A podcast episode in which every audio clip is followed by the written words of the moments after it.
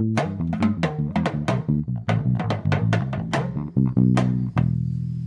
Swinging Palm Trees podcast with Akin. Good morning, good afternoon, good evening, and welcome to the Swinging Palm Trees podcast. My name is Akin, and thank you for taking the time out to listen to this humble podcast again.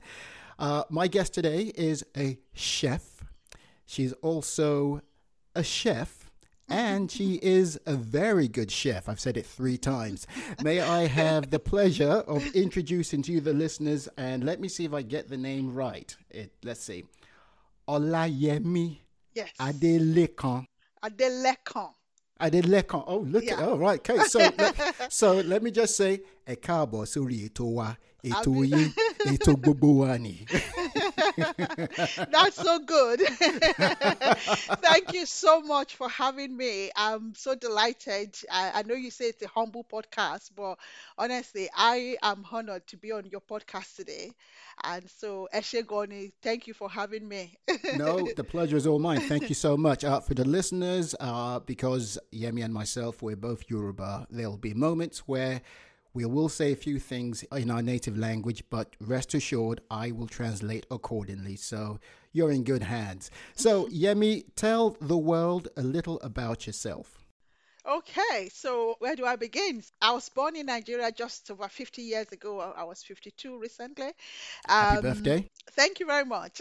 I'm a match baby, and I I blame that for having a big mouth. But yeah, I was born in Nigeria. I grew up. I was born in a town called Okene, and then we moved to northern part of Nigeria to a town called Zaria because my father was schooling. And then when my father finished his degree, we moved back down south a little bit. Um, and I went to school there in a town called Ilorin for many, many years. I went to my secondary school and then my university there before, and my MBA as well before moving to Lagos for work. And then after that, I moved to the West Indies. So I lived on um, the island of St. Kitts and Nevis, but I lived on the smaller island of Nevis. Um, and I had my two boys when I was on the island. And I moved to the United Kingdom in 97. So I've, I've been a kind of a globetrotter. So, uh, so the question to ask you is this: uh, First of all, Nigerians are everywhere, all over the world. I don't care where you find yourself in the world, you will find a Nigerian. Absolutely. So, how did you get to St. Kitts? Uh, so actually, that was because of my husband's job at the time. Um, there was a program in Nigeria called the Technical Aid Corps, where the Nigerian government would kind of release professionals to go work in another country. Um, so we were sent there to go work. Even though, I mean, I just tagged along, but usually I find something to do even when I tag along. So I think within a few months of being on the island, I was re- I was working for their Ministry of Finance, and I was responsible for their budget for about three years. Um, even though I was there for two and a half years, I did the third year's budget before I left. So yeah, it was an exciting time, an opportunity to learn about different foods, different culture. There was a huge culture shock when I got there, both for them, both for them and for, for, for us as well, because there were people that asked, "Oh, do you?" We're surprised you speak English, and I'm thinking, I mean, what do you think we speak? And, and I mean, there were just some bizarre things that that, that doesn't even begin thinking about what they thought we, we, we did back in Nigeria or in Africa. Wait a minute. Do they think Nigerians, or in particular Africans, do they think that um, you're just aliens, that you speak some kind of foreign language? I At the time, I think they even thought we still lived on trees. Remember, this was over, this was like 25, 27 years ago. So even at the time, they were surprised. They were surprised at our education level. Ah, they were surprised ah. at our um, professionalism because they didn't know what to expect. So you can't blame them. All they Wait a had minute. to go This on. is St. Kitts. this is St. Kitts. Uh-uh. It's not like St. Kitts is, you know, St. Kitts for God's sake. But remember, that was 27 years ago. So I think at the time there was only one or two other Nigerians that were on the island, but both of them had actually lived in Britain. So they were seen more as British citizens that had married Nevisians. So we were the first hardcore Nigerian born and bred showing up on the island. But it was just such an amazing time. The people were beautiful. I, I mean, they were so kind to us. So we, we loved it. So you left one island to a cold island. Oh, honestly, if I had known it was this cold in England, I might not have come. well, the fact that you've been here now for past nearly 25 years tells me you love the UK. I do love the UK, but I remember the first four or five years, every winter, I would pray I don't want to be here for the next winter, but now it just feels like with global warming and everything else that's happening, that the temperature is becoming a lot more comfortable um, for for me. So I no longer try to run away from Britain. Britain is now home. Would you compare the cold weather to Nigeria's Harmattan? Um, I don't think it's the same because in I mean when I go back to Nigeria now, I could literally wear a short sleeve in Harmattan. My, my mom will be saying, cover up so you don't catch pneumonia. Not that you would from a cold weather, but, but that's what my mom would say, cover up. And I will be thinking, actually, this is the only weather that I could sleep in or that's comfortable enough. Um, but for a Nigerian, it's the equivalent of our winter. Mm. So those of us that go back, it's not cold enough, but for them, it's their winter. And so they would literally be freezing when we would be like, no, it's not cold enough. So So you studied at the University of Ilorin. Yeah. And you did your MBA there as well. yeah. And then you did some work in Lagos. But prior to this, did you do your National Youth Service Corps? Oh yes, I did. I just in case NYSC. I I absolutely did my NYSC. I did my NYSC in Ibadan in um in Lagelu local government. Okay. Um and I was the yeah. and I lived in a little village called Ejioku. Um yeah, so just to let you know that I really did it. I'm not pretending to have done it.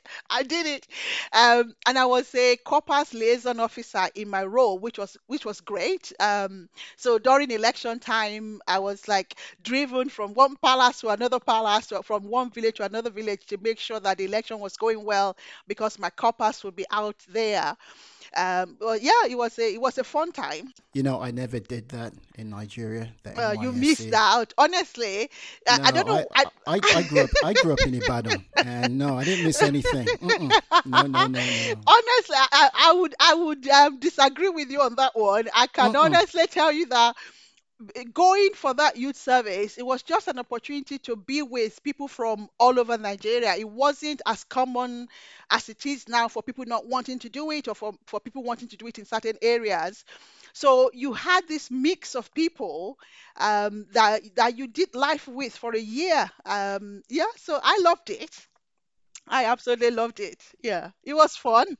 You know, I was actually going to join the NDA, the Nigerian Defense Academy, back in the early, late 80s, early 90s. And then a friend of mine who was a lieutenant at the time, he showed me pictures of what they went through, and I said, "Yeah, I'm not doing that. I'm, I'm not. I'm, I'm not doing that." So you left St Kitts and you came to the UK, and of all the areas to find yourself in, you find yourself in North Yorkshire, Ooh. Harrogate. It wasn't even North Yorkshire to start with. Harrogate is probably how many places? So when we first came, we came to Cumbria, which is even almost worse than than Yorkshire weather-wise, because it Oh, rains wow. all the time in Cumbria. Um, so we were in Whitehaven in Cumbria about two years, and then moved to Manchester for maybe seven months, and um, from Manchester moved to Barrow in Furness, which is South Cumbria, or is it West Cumbria now? Yeah. North, okay, maybe s- yeah, West Cumbria, um, in Barrow in Furness, and then from Barrow in Furness to Blackburn in Lancashire, and then Lancashire to North Yorkshire, Harrogate. So I've stayed in the north. May I just say, you don't have a northern accent. No, no. I think I think my accent is confused now because even from within Nigeria, I, I was born in Okene, so I could have had an Igbo accent, and then I went and then and then I was in in Zaria for um, most of my like young life, and then I was in Omaro, and then I was in Ilorin. So now people say I talk like I'm singing. I'm like, no wonder this brain is confused. no, I don't have an accent. I don't even know what my accent is. All I know is that people tell me they love listening to it, and some people say they just want to listen to me go on and on and on. So yeah, it must be good enough. may, may I just say you have a very very chilled. I, no, I don't want to say chilled because you are more are very open. It's more your voice is very. What's that word I'm looking for? That word when a person Soothing? is so not soothing. It's more Okay. joy, more joyful. Like Yeah. uh, it's more of a joyful kind of voice. That's Yeah, it. It's a joyful voice. That it's like okay, when you're talking, you're excitable. You're very excitable about life. It's like Mm. Yeah. okay, and I'm guessing if I was having a bad day, and you're talking to me excitably, one of two things will happen. I would say, "What is she so happy about?" and so, or okay, well, she must be selling something. Let's see if I can buy it. So Yeah. it's that really kind of voice, like Yeah. you know. All right, so you find yourself with your husband. Oh, before I forget, whose idea was it for you guys to come to the UK, or was it work related? It was work related as well. Okay, right. Okay. So you find yourself with your two boys, who are, I'm guessing are young boys in their 20s, I'm guessing, or maybe in their Yeah. th- late No, no, 20s, I'm guessing. Yeah, mid to late twenties. Oh I've got a 25 year old and a 27 year old. Wow. I mean, I've got nieces now. They're 25 years old as well. and it's like, what happened? You were changing their diapers one day, next minute, they're taller than you. They're I talking know. to you about stuff. It's like, what happened? Yeah, I mean they've been taller than me now for over 10 years, so I had no hope to start with in that in that area. True, but being a Nigerian mother, it's like no matter how tall you are, Jagba. I think Still a- you're I still a think- child. I think every night. I mean, my, my niece, bless her. Hi, Jessica. My niece. Uh, we were talking not too long ago. Uh, no, it wasn't Jessica. It was my other niece, Elizabeth. She was talking to me, saying she wants to learn some Yoruba language. And I said to her, okay, you know what? Whenever I see you, I'll talk to you in our language and translate it back to you. But then I said to her, well, I asked her, you do know this particular phrase, right? She said, what is it? Shofe jagba. She said, yeah, I know what that means. Oh. Anyone growing up in Nigeria knows that word. So, for those of you listening, if you want to know what that means, that means the rough translation is, "Do you want to get hit?" And No, do you want to get hit? a licking? Yeah, yeah. Oh. hit, hit, licking. Licking. Do you want? Do you want to taste some slapping? I don't know. It's op- basically you don't want to get whooped. I think licking and whooped actually sounds less traumatic than hitting. I think when you when you translate it directly from Yoruba to English, chauffeur jegba, it's like, do you want to, Want to eat a a, cane. a cane. Ex- chauffeur jegba, do you want to eat a cane? Which now leads me and segues in nicely to you as a okay. Is it chef or chef? Chef. This is my Nigerianness coming out. I know, chef. it's with a sh. Okay. Which brings me to you and MasterChef. Yeah. You are now, upon the time you, the listener, listening to this, I don't know whether you won or whether you're a semi finalist. I don't know because the show is still ongoing. And of course, you've got NDA, non disclosure agreement, so you can't say anything. So, I can, what we, I can say that I'm a semi-finalist already because Okay. the semi-final starts next week, and there are ten of us going into the semi-finals. Okay, right. So let's work with that at the moment. So you are a semi finalist in MasterChef. Yeah. How did you even decide you want to go MasterChef? um, I wish I could say like I had I had it planned and it, it's been my dream for forever. The one thing that I can definitely say is I've watched MasterChef and so many other food shows for as long as I've been in the UK because I love cooking, I love learning about food. Um, but recently, I think it was um, March last year, I took a job that meant that I needed to come to London and I was going to be in London during the week. Um, so when I was here, a part of me just thought, surely I can't just be here for the job. There's got to be more for me in London. I'm one of these people like I always try and explore. Like it's never just enough. I was like, is there more that there is available to me? And that question just prompted a thought, just flashed through my mind. And that thought was MasterChef. And I'm thinking, MasterChef? And um, I had read this book and I kind of practiced thing like before my brain scares me out, I act on a thought. So before my brain gets a chance to say, whoa, whoa, we can't go there, I just go for it. And so I immediately took my iPad, Googled MasterChef, saw that it was still um they were still taking applications. I think it was on a Friday, late Friday night, and I spent all weekend completing the application process. Because once I started, it was more like, well, you can't stop now. You've just got to go for it. Um, so I submitted it on a Sunday night. I got a call on a Tuesday. I was auditioning on the Friday. So, so everything just moved so fast. It, it was one of those moments where I thought, okay, what's going on with MasterChef? Thinking, not a chance. No way would I get an audition. No way would I even get shortlisted. and here we are. Okay, so before we go any further with MasterChef, let's go back. Let's dial back to about maybe 20, 30 years, 35 years. Do you recall the first dish you cooked? Um, if I have to think of the first dish that I cooked from start to finish, it would probably be jollof rice. It would be, and that would be when I was in university. I would go, no, maybe before university, actually, um, in my family. So from the age of about five, six, I was the kid that played and i wanted to cook. So I would take like little cans, tin can, and use sand to pretend that the sand was rice, and and another, and oh, would that brings back memories. And I'll literally have like three stones trying to mimic what the adults did with the open fire, and then put like little twigs, and then put my little um, jar on top of it. But as I grew up, I think it was maybe around the age of six or seven, that my father I think saw my interest in food, but I had a mother who would always say, "Nobody is touching my food. I'm the only one cooking for my husband." So you had, so, so in our home there was no chance that I was going to be able to get my hands on proper cooking. But but fortunately, my father walked away from home, and I would often go visit him, and so he would let me loose in his kitchen, um, and I began to make things from the age of six, seven, eight so then I went to boarding school from the age of 10 to 15. So the first time that I can actually say I owned my own recipe, my own process, my own pots and pans was my first year in university at the age of 16. Hmm.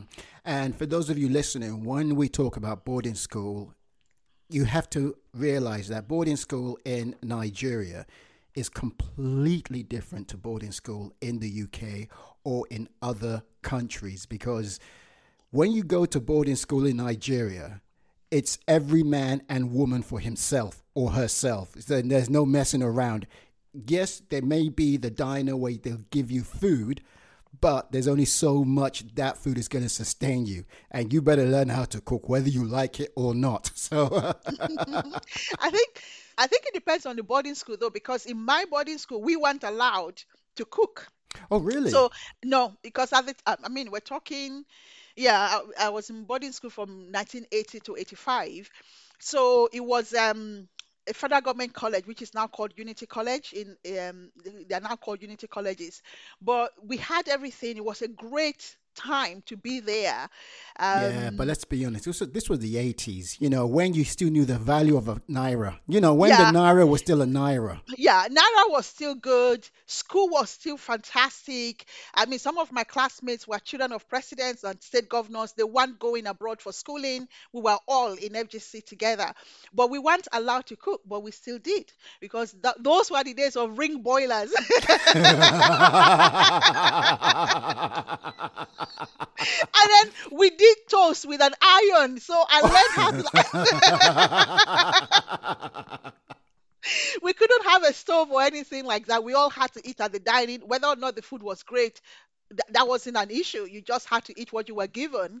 But of course, students break the rule, and so yeah, we found ways to make snacks. And uh, and one of the ones I absolutely loved was using an iron to make toast and it just looks like it's proper using like a sandwich toaster um because it's like smooth on top and um, with the butter fantastic it's amazing how well people tend to adapt given the circumstance i know back then growing up whenever the power supply went off and you know going to secondary school they made sure that you had to wear ironed uniforms oh.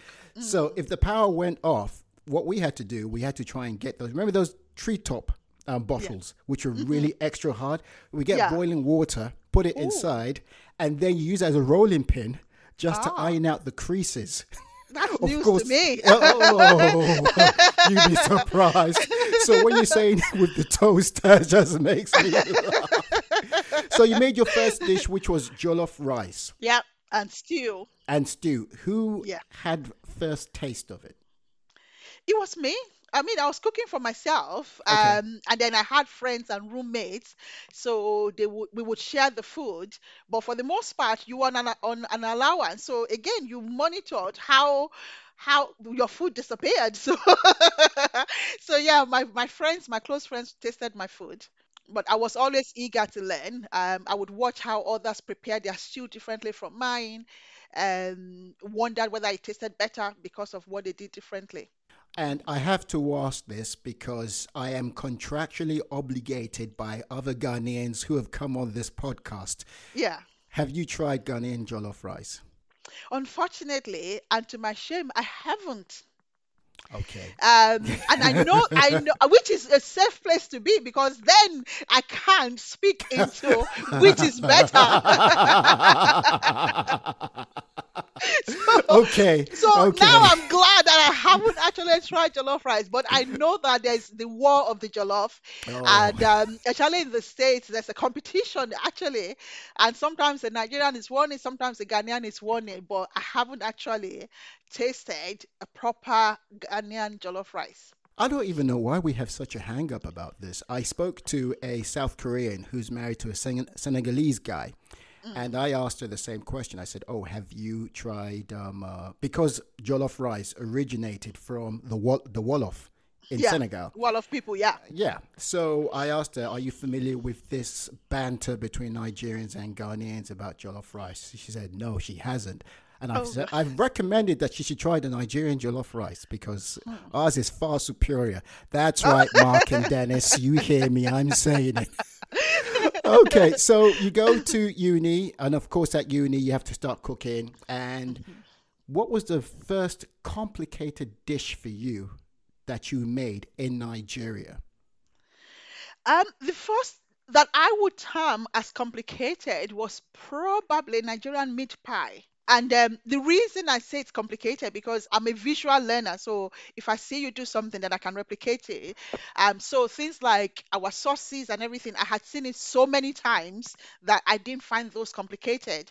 But I had a friend who was studying catering, and one morning, I think on the way to uni, I stopped by her place and she was making a meat pie from scratch. So, obviously, making the dough, making the filling, um, rolling it, giving it the shape, using the fork, and everything else. So, for me, that was complicated because um, that was my introduction to that kind of um, what I would term pastry work. I mean, my mom would do what, what we call chin chin in Nigeria. I don't know if you know chin chin. So every Christmas, that was part of our own Christmas um, ritual, so to say, or our own Christmas thing. So every Christmas, my mom would like do almost um, a quarter of a bag of flour. We'll turn it to chin chin for all of our customers because she had a corner shop.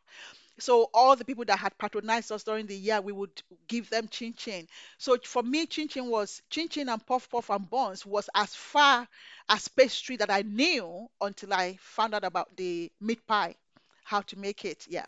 I have friends of mine who aren't Nigerian, and they always ask me every now and then that uh, what desserts do Nigerians have at get-togethers? I said, well, mm. there are three things: your chin chin, your puff puff slash buns, and meat pie.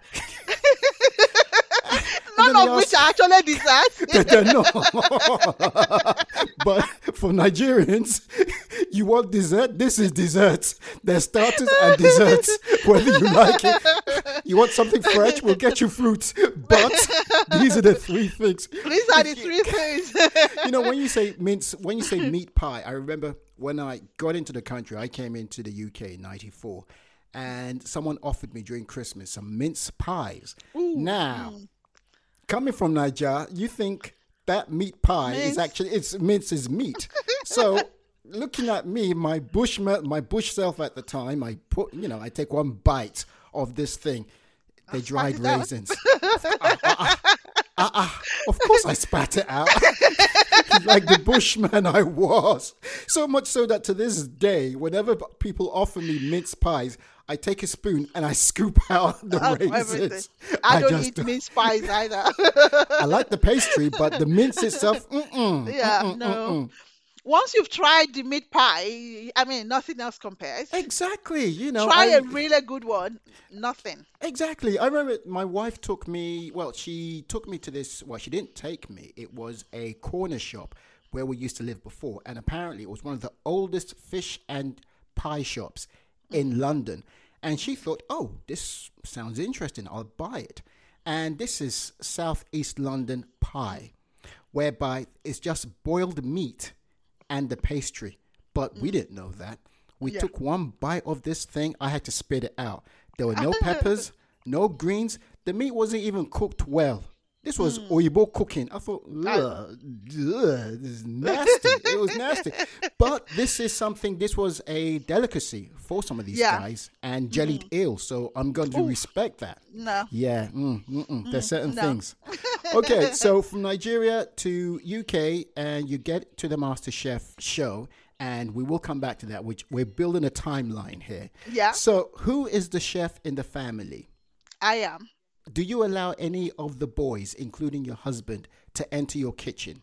Yeah, I mean, my Okay, you see the way how you the way how you say that. You say that with reluctance. It's like, yeah, no, no, no. I was just gonna say that. No, my my boys, I taught them how to cook, um, and that's because their father didn't cook, and um, and I sometimes felt like I was always in in a full time job as well, and sometimes I felt like it would have been nice to, if I'm running late, to be able to walk in and the rice is already on the stove and I can finish it off. So with my boys, I thought to to, them, to myself, oh, I, I am going to save your future wives by making sure you guys know how to cook. you know what? You sound similar to my mum. my mum, my mum used to say to me and my younger brother back then, and I started to learn how to cook when I was twelve. I think mm. twelve or thirteen or even younger. Mm. As far as my mother was concerned, she used to say, "No woman will use food as a bargaining chip Yeah. for her boys." You mm. will learn how to cook, whether Yeah. you like it or not. And I remember years ago, I went outside to go and play football, and I went back in. And my mom asked me, she said, "Come and help in the kitchen," you know. And in Nigeria, you know, I don't know how I even got away with it, but anyway, I finally get back inside, and everyone's at the table eating. And my mother had made pounded yam, hmm. and I asked my mom, "Oh, where's my pounded yam?" She said, "Oh, it's in the kitchen." I said, "Okay, that's great." Went inside the yam. kitchen. Oh, there was oh there was yam there. But it pounded? it wasn't pounded. That's a woman after my own heart. and of course, you know how it is, man, with the mortar and pesto. So I go inside and think, okay, let me try and make this pounded yam. Worst decision of my life. Had I known, I should have just Yeah. eaten the yam on its own. it was lumpy. It Yeah. was cold. And my mom said to me, You're going to eat that? I said, I don't want to eat it. Ah. You never tell a Nigerian mother you're not going to eat that. Ah, it's either you eat that or you eat air. Which one are you going to go for? I went to bed hungry a few times because I refused to eat what was cooked. I Oh, was a wow. fussy eater, but I mean, this story you tell, I grew up with an older brother, and my my brother didn't do anything in the kitchen or in the house because at that time it was more like, yeah, you're going to be a future housewife, so you must know how to do everything. But hey ho, this other guy, he's going to have somebody wait on him hands and foot. Um, and that was like the, the culture back in the day. And uh, I was a bit of a rebel, so I always challenged my mom. Why can't he cook? I said, why can't Shagun be in the kitchen? I was like, Okurini, like he's a he's a man. So what? Is he not gonna eat? Um, but but my mom learned the hard way, and he learned the hard way because when he went to University of Ibadan, um, he studied computer science, and we're quite close. He came back one day and he said to me, Yemi, you won't know what happened. I said, what? He said he tried to cook rice and beans together. And of course, you know where I'm going with that. Without ever having tried it before, he started both the rice and the beans at the same time. So that was so hilarious. And he told me he kept adding water and adding water. The beans was hard, the rice was soft. and, and I told my mom, that's your fault. but we had a cab driver uh, not too long ago, and he was telling us a similar story whereby I think it's a men. I don't want to say it's mentality. I think for particular generations in it Nigeria, was the mentality. It was. the mentality is that, ah, you know, being the woman, the woman has to do certain things. She Yeah. Mm-hmm. has to do the cooking, the cleaning. She has to be the housekeeper, Keeper. if you will, Mm. and the man has to be the bread winner. Winner. So the cab driver was saying that he married a Jamaican woman. And before they got serious and actually got married, he had asked her to go into the kitchen to cook. The Jamaican woman looked at him, laughed, and told him to F off and say, You. and he was so surprised. He was gobsmacked because he was fresh to the country and he had a woman telling him what she wasn't going to do To do. Yeah. and he was pleasantly and he learnt from that i mean they're still together they've been together now for about. Yeah. over 20 years but mm. it was him understanding that this is not the way to go and i think it's important because i know we've been joking and laughing about food but i think it's also fundamentally important Hmm. that irrespective of your cultural background this whole idea that a woman should be the one it's like no if No. anything it's good for you to have a partnership whereby Yeah. you can cook, the wife can cook, the kids can cook. That Yeah. way, God forbid, but should anything happen or Mm. you're tired, like you said, you'll be working full time, someone Yeah. can go into the kitchen without blowing it up to kingdom come. Yeah, absolutely. I, I think um I think it's a disservice to ourselves and to relationships when we insist on these roles because back in the day when our grandparents or our parents enforced that, there was clear um division of um job. Like the men were the ones that went out to work and earn the money. Um a lot of women were stay at home full-time wives, which in that case, yeah. But in in the days that we're in, both the sp- both spouses are working full time, and I think it, it makes for a great marriage when we don't enforce that because the same men, if you're not careful, as soon as you're rolling into bed, they're like, okay, now, now, hmm, in the hmm. next thing, and you're thinking, are you having a laugh? I've been in the kitchen cooking, working all day, and now you want another service on top of it. It's like, oh yeah, let's go.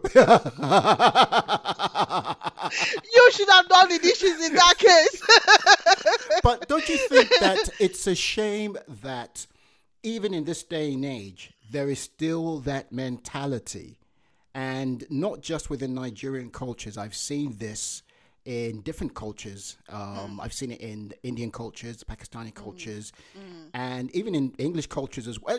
I don't want to. I don't want to put a label. in, yeah, mm, I don't want to put a label, but in many ethnic cultures, yeah, I've seen such a thing whereby there's like a label to say this is your your job. role. Yeah, That's what you need to do. Mm. And when you then go against that, it's like, why are you doing that? I mm-hmm. mean, I know when I've gone to Nigeria, I went to, for some time ago to go and for a funeral.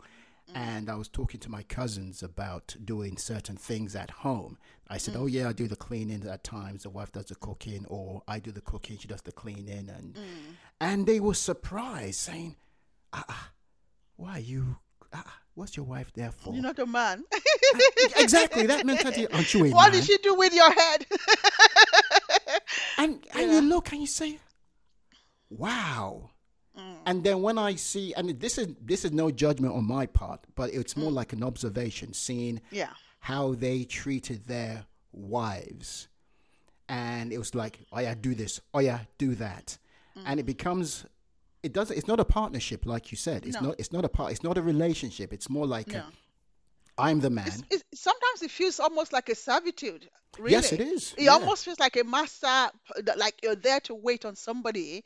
And when it's at its extreme, it, there's no way you could have a romantic relationship that's rich, that's vibrant, that's enriching or fulfilling if one person doesn't feel like a partner.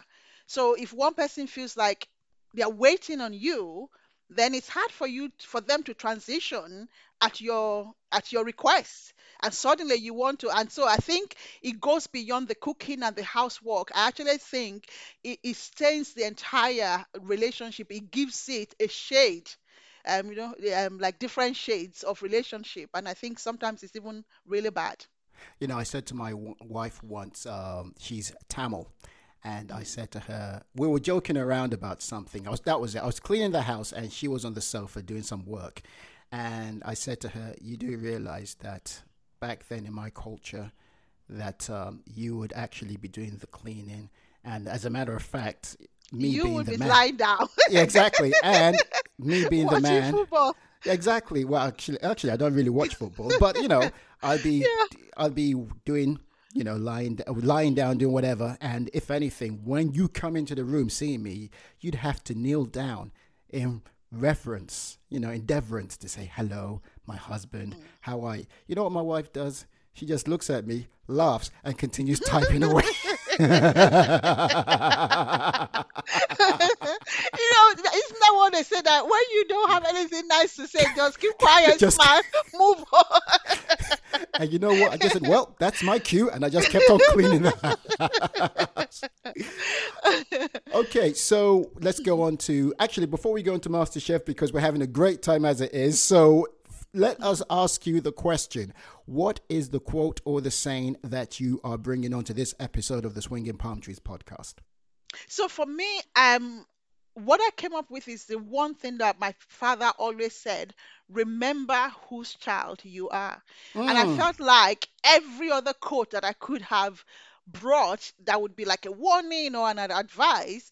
I felt like it actually hinges on that one because if you remember whose child you are, you don't need that many other proverbs to know what to Do you know to this day, my mother would say the same thing to me as well. And Hmm. I'm nearly hitting 50. She would say to me, Rati omoniti wo gel. Run tomato je. In other words, don't don't bring shame to the family. Don't bring shame. And the thing We're is- not a family of failures. exactly.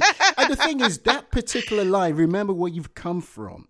It's Mm. open to so many outlets. You, Yeah. you, you, you don't F this up. you know and from and for me you know when i was thinking about what which one it was the first one that just sat in my core. Remember who you are because i think it's so powerful because it speaks of identity. So growing up in nigeria my father didn't let me go queue up to welcome a governor. He didn't let me um go look at a white man. It was more like he's not different from you. He's not better than you. So from a young child uh, from a young age knowing who you are or whose you are or where you come from or who your family is was a thing of hold your head up high. Um we might not have a lot but we're not beggars. And there are certain things that we won't do. And we work hard. We're diligent. We're this. We don't fail. And th- so there was all of these things that was tied up into know who you are. So you can't be found in the middle of corruption. You can't be found in the middle of certain things because no, I, we don't do those sort of things. So for me, it's just it's, it's just the most important one. Mm. It's also, like you rightly said, it's that sense of identity, of knowing where you come from, and Yeah. not just not just about not bringing shame to the family, but also to consider who you are as Yeah. a Yoruba person, Mm-hmm. what does that mean as a Yoruba person representing? Now, of course, you can't represent every Yoruba person. It's not No. going to happen. But you can represent at least who you are and Yeah. your family, and you mm-hmm. want to bring a great honor Honor. to it because yeah, no matter who you are, it's whatever your culture, you want to bring honor Yeah. to the family. And Yeah. the family doesn't necessarily have to be extended because we all know what extended family is like in Nigeria. Mm, Mm-hmm. Yeah. Wahala. That's just problem as it is. But also, but rather for at least the nuclear family because that Mm-hmm. way your kids see that Yeah. they know where they've come from based Come on from. you and then other people who aren't yoruba can understand that as well and they Yeah. definitely see that as well for me it's about that family value the core value that that's not just the family but the tribe as you say the village. Um like yeah growing up in nigeria there are some things you couldn't go home and say somebody disciplined you because you got the second round. Nobody defended and said yeah the person shouldn't have smacked you because it was like if you did something wrong and they smacked you well deserved but but from this home we need to reinforce because that was your outside one we still need to remind you that you shouldn't even have needed that smack outside but i think it's the core values that we subscribe to. Yeah. You, you know what is funny about what you said? I i do recall that back in nigeria i mean i think things are different now but back then Mm-hmm. when discipline happened it happened. It happened So- yeah if you were disciplined, and I'm not talking of oh suspension, Nigerian mm. discipline back in the schools back then were hardcore. Mm. If you went back home Yeah. to tell your parents what had happened, you best hope that what did happen was an uncaused just from the side of the principal or the teachers, because if they were to come to your school and found out that yes, you actually screwed up. Ah, hey, hey, hey. you kind yeah you, you- i mean you knew your second round was waiting and Ah. sometimes you actually preferred for the teacher to give you all the discipline just so you wouldn't have to deal with it at home or or your mom as well when they say until your father comes and you think oh lord just deal with the situation now you know, and let's move on you know that that's such a horrible thing when the when the mother says, "Wait till your father comes home," and Yeah. that is scary because that's all well and good, Mm. but what it was more scary back then, and not for me. I had some friends who would say their fathers would say, "Wait till your mother gets home." Ah,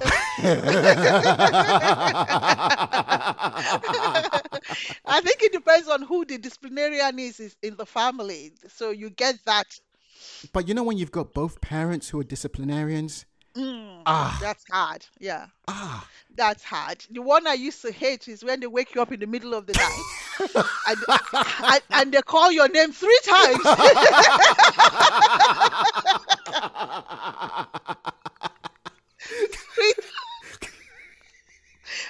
And you're thinking, what have I done now? You know, it was psychological warfare, man. I mean, I think some, I think maybe there might be some deep rooted trauma for many Nigerians because who does that to their child? When the parent says to you, you know, you've been disciplined, and you think, they say, okay, ah, don't worry about it. And you think you're off the hook. Yeah. And then you go to sleep, and at one in the morning, ah, you think it's the spirits. I sit by your bed and you're thinking, oh Lord, what's going on?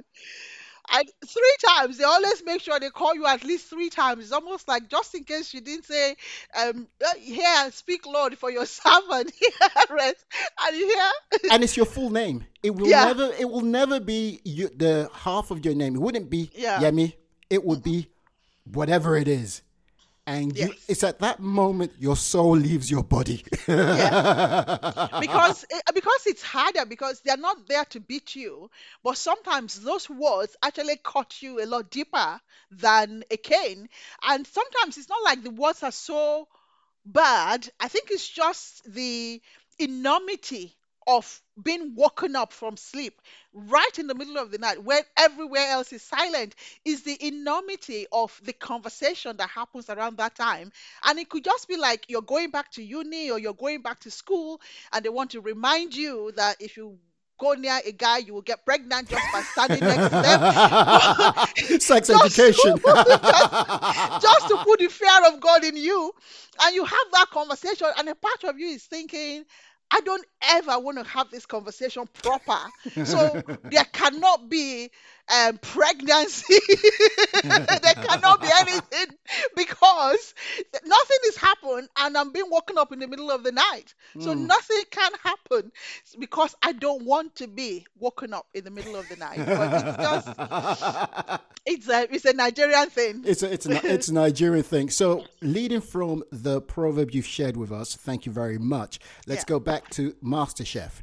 So, you got the phone call on the Thursday, I believe. On a Tuesday. On the Tuesday, you got the phone call on the Tuesday saying that right, you've been given this chance to be a, co- a contestant. What was that the you're first? still I, I think that at that point is the fact that you're still being considered so there were still loads of conversations that would happen before that stage but it would be always like so you've got through this stage but this is the next stage and this is all the other things that you need to think about um, because it, I mean, as you can tell from watching the show, it's intense. It's um, you have to be healthy mentally, physically, emotionally. So all of those things are considered on the journey into the kitchen. Yeah. So, when you did get confirmation that you were going to be on the show, Yeah. doing food on national TV. Let's not forget syndication worldwide. What was the first thing that went through your mind? The first word, and be honest. Shit. I'm not supposed to say that. Yes, you said can be say that. honest. if my mom listens to this, I might have a middle of the night conversation for using a foul language. Okay, so that word comes to your mind. So the version I would use is I say shoot. That's the version that I that I would normally like shoot. What have I got myself into? You do realize I'm Yeah. just going to tell you now the original word is not going to be edited out. I know. I'm not expecting it to be. Actually, I know. It's it's, it's what it is. so you find out that you're going on the show. Yeah. Did you have subconsciously a list of what would be on your menu? Um. So when I after I got the call, my first thought was I have to do jollof rice and fried plantain. For me, it just felt like a rite of passage. And I remember joking with them um, when we were when I presented my food. Obviously, it was edited out. But one of the things I said was they will take my Nigerian passport if I do not cook jollof rice. and I can't afford to lose my Nigerian passport. I, I need it. Um, honestly, with with the, my first cook, it just felt like it was the honoring thing to do. Um, to take because a part of me going onto that show was I could have taken any cuisine because I love food in general, but I wanted to showcase our food, our ingredients, and so starting with jollof rice, which is to me one of the most popular food, um, it, it, was a no-brainer. So you go on, and I actually found out about you on the show via my wife, Ashanti Omkar. She said to me, Oh, listen, I found out that there's a Nigerian on MasterChef. I said, Okay, that's great because the last time a Nigerian was on MasterChef was a chap called Victor Okunowo, and he Yeah. made amala. Now, this is amala. Okay, for those of you listening, I apologize. Amala is like a um, it's a dish made of dried yam skin or dried yam, and it has different variations. You've got the dark one, and you've got the very light, the light one. But the dark one is called amala, and it's an acquired taste. But going back to what I was saying, this guy had made amala for MasterChef, and I thought, mm. wow, that's a that's a brave guy because Yeah. it's an acquired taste, and mm-hmm. apparently the people actually liked it. So mm. when my wife told me that you were on and you brought suya Yeah. Oh, you did suya. I, I mm-hmm. thought, okay, right. So, because in the kitchen, you have a time limit. Yeah. And as you well know, like any other Nigerian or any ethnic group, when we cook, we cook well. We Yeah. don't do any of that insert the name of the chef here kind Yeah. of cooking, whereby mm. it's 30 minutes. Mm-mm. It's about an hour. So, was that an issue for you knowing that you had certain dishes which, despite the time constraint, you had to cook it well? Yeah, uh, it was, but with my job, with my day job as a project manager, I'm actually very, very good with time management. So it was always thinking, how can I speed up the process? So sometimes, I mean, I know that if I have to boil meat, it will be 45 minutes on the hob. So I would use a pressure cooker for something like that. And then sometimes for my tomato sauce or whatever, I would have something going on in the oven. So I might be roasting the pepper in the oven while doing something else so that the cooking of the pepper is already started in the oven rather than me blending raw pepper and it takes forever to even get the water out of the pepper before you can fry it. I mean, that's like an hour. that's an hour. So, yeah, I think it was just, it wasn't impossible to do. I mean, there were things that I would have wanted to do, like, um, I had a dish designed around beans, like black eye beans and like um moi moi and all of those kind of things. But it will take a lot longer. So you have to be smart with the dishes that you were presenting.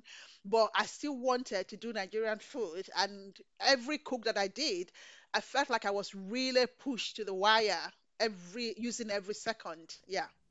Were you also influenced in making probably any Igbo dishes or Hausa dishes or anything from the north or other parts of Nigeria apart from Yoruba? Yeah, I would say so because um, I mean, obviously, I can't talk about dishes that I haven't already uh, that I haven't been showed on TV.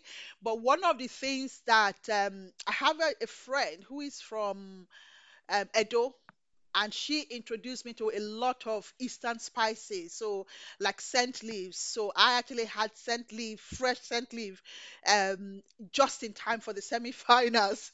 It came from Nigeria, and I took it into the kitchen, um, and um, I used like um, like the day that I made egusi, that egusi had bitter leaf, which is ewuro, and then I took like Cameroon pepper, um, uda seed. Um, so lots of spices, and then of course the suya seasoning is from the northern part of Nigeria. So I took a lot of um, influence. I focused more on the ingredients. So I wasn't always trying to just do the traditional, this is how we do it in Nigeria, and I'm replicating it word for word.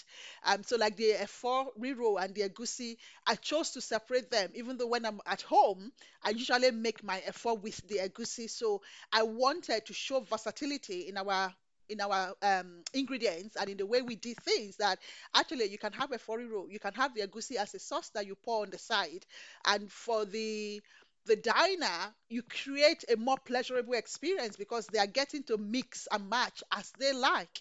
Um, and I think that's the fun part of food.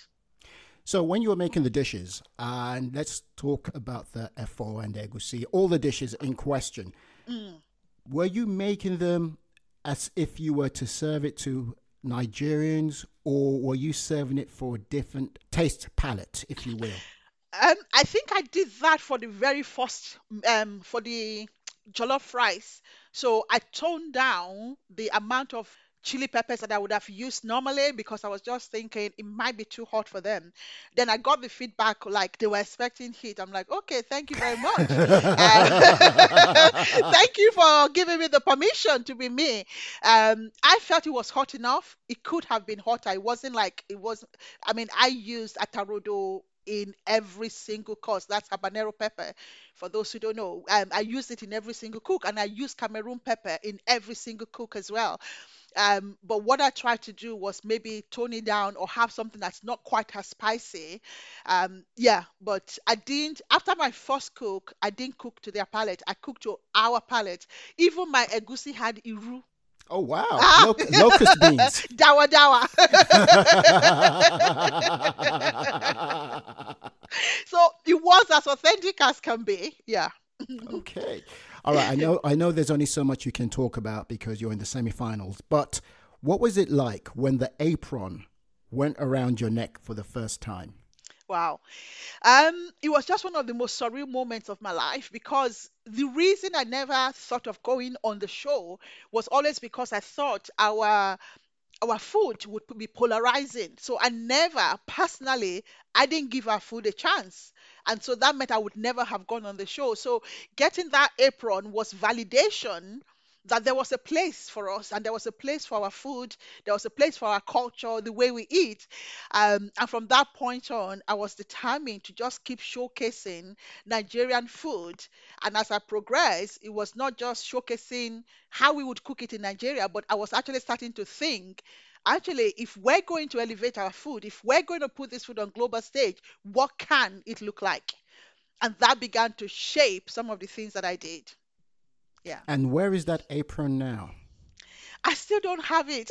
uh, hey, uh, but I think at some point I will be gifted the apron because um, past contestants have already said, "Oh, you can put it on the wall," and um, I think I might sleep in it for like a week or two before I put it on the wall. so, talking about Nigerian foods, would you mm. consider if there was time? Would you want to make real pounded yam on set? Not poundo, real pounded yam. Real pounded yam. I mean, yes, you can make real pounded yam because I make it in my Thermomix. So and there's Thermomix on the show. So there's the gadget that would easily turn yam into no, no, pounded no. yam. I'm talking of the real McCoy. I'm like talking getting Odo. A mortar, yes. No, not a chance. not a chance.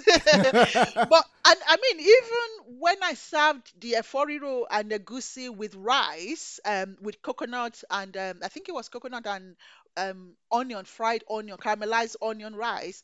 I had a chance at that moment to say, should I pair it with something like semovita or fufu or something? But it, I, I had to play the long game. So again, it was more like actually I want to showcase our food for as long as possible. So there are some risks that I'm going to leave until a bit later on, and I would keep taking them on a journey because there's so much more to our food than just swallow. Even in my home, I've, I haven't had swallow in maybe almost a month. So, but sometimes we act or people think that all we eat is swallow, and it's like actually no. We have loads of ingredients and loads of ways of cooking, and we can always adapt to the audience. Can you imagine the hosts of MasterChef actually eating pounded yam? You know, the real pounded yam. And I think just, they would love it, to be honest. I, th- I think they'd fall asleep. I think they will sleep afterwards. But, but but the way I, I I mean I have a lot of Nigerian friends that that when they make pounded yam at a party, all all their white friends eat it and love it.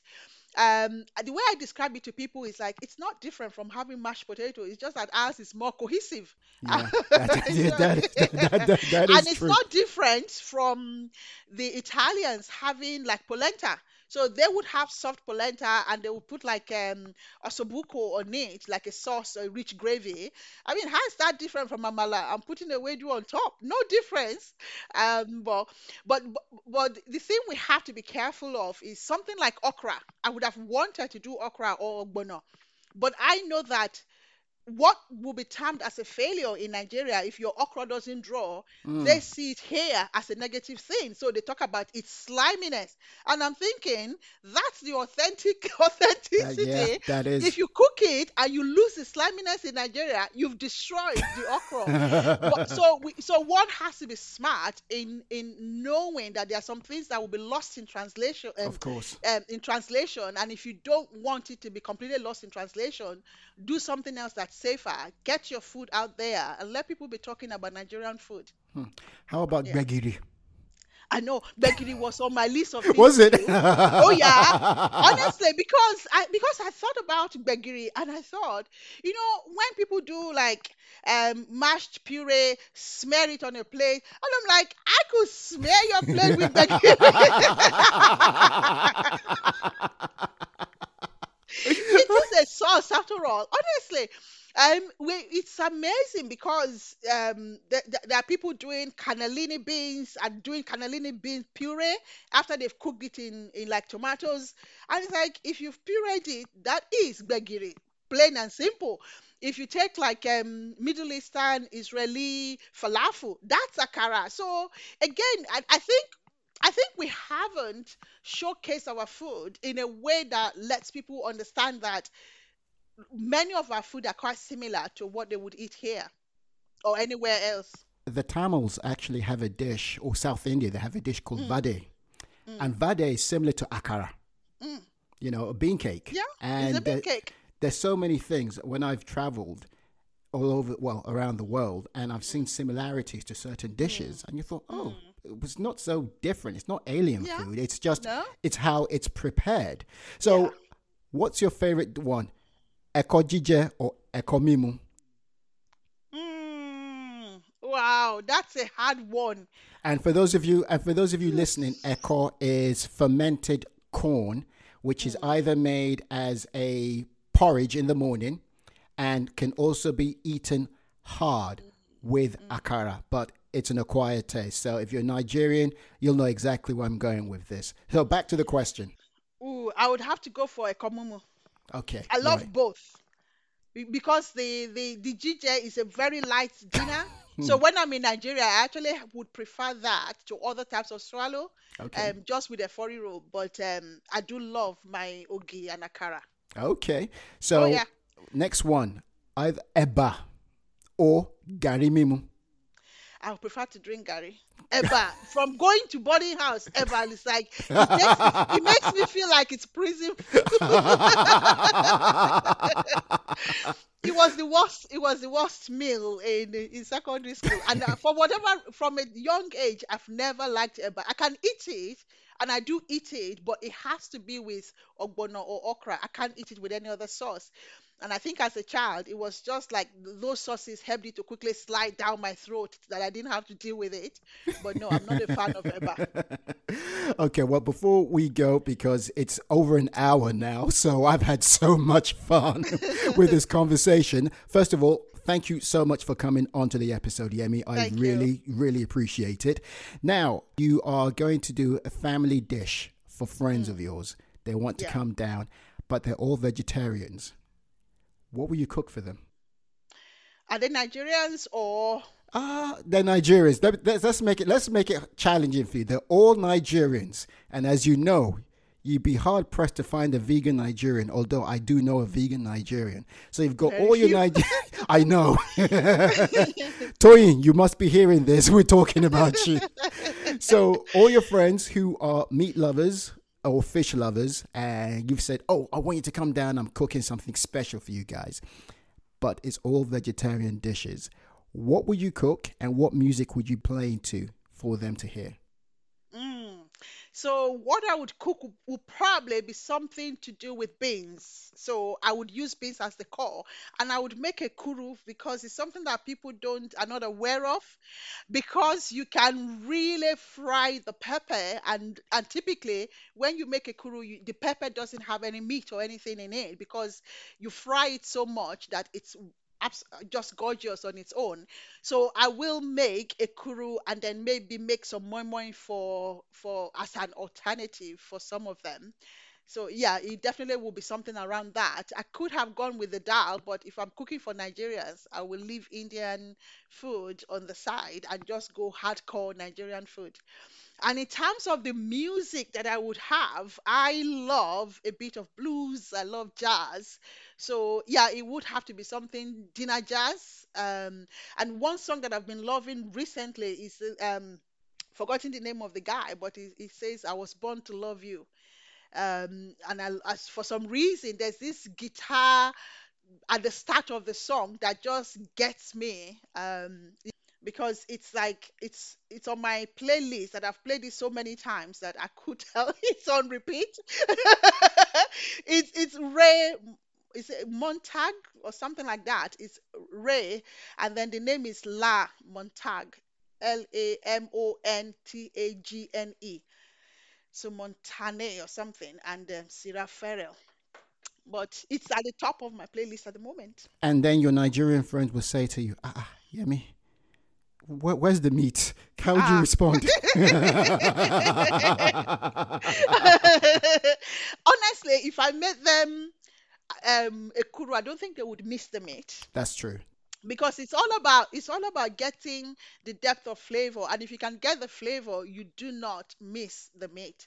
Um yeah for me i always kind of as a nigerian you always want meat because it's almost like that's austerity measure if you do food without meat. It's not vegetarian, it's not vegan, it's austerity, Austerity. measure in practice. Well, not Yemi- even have a boiled egg. well, Yemi, thank you so, so much for coming on to the Swinging Palm Trees podcast. Thank you. How soon can we get to see the remaining episodes? And I know it's on BBC, but how or what channel can people A uh, watch this? And B, how can people get in touch with you? Because I know you're on Instagram and you have a um, you have a page which is called you know I've got it here, Yummy by Design. Yeah. So um, people can watch the show. The semi-final starts starts next week. I reckon it will be Tuesday, um, but we're waiting for the BBC to confirm. But it's definitely going to be either Monday, Wednesday, Friday, or Tuesday, Thursday, Friday. But so just look out on BBC One or BBC iPlayer. You can get that. And in terms of me, you can either follow me on Olayemi Adelekan or purposefulme.co.uk or Yummy by Design. So Yummy by Design is one that I created just on the back of the MasterChef because I've always wanted to do something with food. But Purposeful Me is the one that I've been playing with for like four years. So I have a weekly blog on that. Well, here's to your very many successes with the food and the catering and everything. I wish you all the very, very best.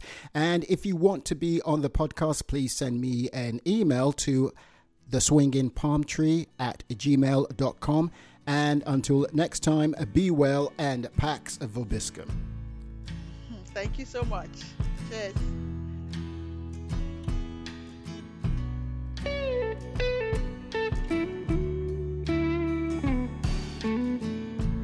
Give me a sign, you give me a lift, take me home.